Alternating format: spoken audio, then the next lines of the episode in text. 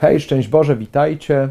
Dzisiaj o kolejnych dwóch braciach chcę Wam powiedzieć o Mojżeszu i o Aaronie. Aaron był trzy lata starszy od Mojżesza, mieli jeszcze siostrę Miriam. Znamy historię Mojżesza. Wtedy właśnie faraon, bojąc się e, tego, że Izraelici będą zbyt wielkim narodem, nakazał, żeby wszystkie dzieci, wszystkich chłopców, E, pozbawiać życia, i wtedy matka wpadła na taki pomysł, kiedy nie mogła już Mojżesza dłużej e, trzymać w domu, żeby włożyć go do koszyka i e, ukryć w Nilu między sitowiem. I tam znalazła go córka faraona. Kto to był Mojżesz?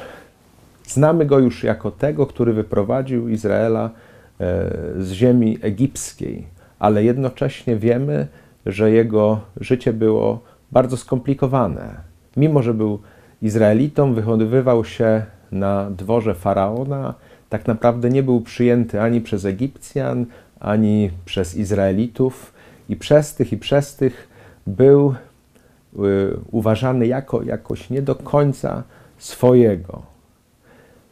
On to pewnym momencie dopuścił się zbrodni, bo zabił Egipcjanina, ch chciał chronić w ten sposób e, jednego z Izraelitów. Sprawa się wydała i musiał uciekać. Gdy pasł owce na pustyni, e, tam spotyka Boga w krzewie gorejącym, który go posyła z powrotem do Egiptu, żeby wyzwolił Izraela. On wtedy się bardzo kryguje, że jest człowiekiem, który się jąka, że jest niewymowny, i wtedy pada to imię Aarona.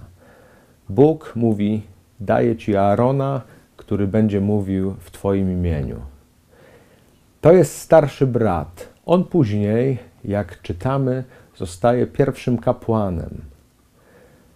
I tu jest ten moment właśnie starszeństwa i tego kapłaństwa jakiegoś szczególnego wybrania i tego napięcia między Mojżeszem i Aaronem. Większości ich życie się dobrze i zgodnie układało, ale były momenty trudne.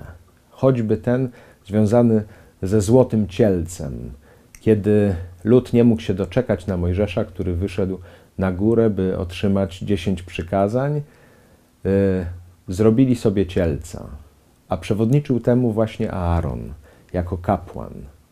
Nie mógł się oprzeć ludzkiej opinii, nie mógł się oprzeć zdaniu innych, którzy jakoś e, wykluczyli już jego brata i ulega raczej tłumowi. Traci tą więź z bratem. Na szczęście Mojżesz jest tym, który go ocala, bo grozi mu śmierć. Jednocześnie wstawia się u Boga Mojżesz E, za swojego brata, aby go ocalić. I on ocaleje. Ani Mojżesz, ani Aaron nie wchodzą ostatecznie do ziemi obiecanej. Natomiast cała ta droga, którą idą razem, mimo że w większości rzeczywiście wzajemnie sobie służyli, nie była pozbawiona napięć, nie była pozbawiona jakichś rozłamów jakichś błędów, sprzeniewierzenia się, tej wierności braterskiej.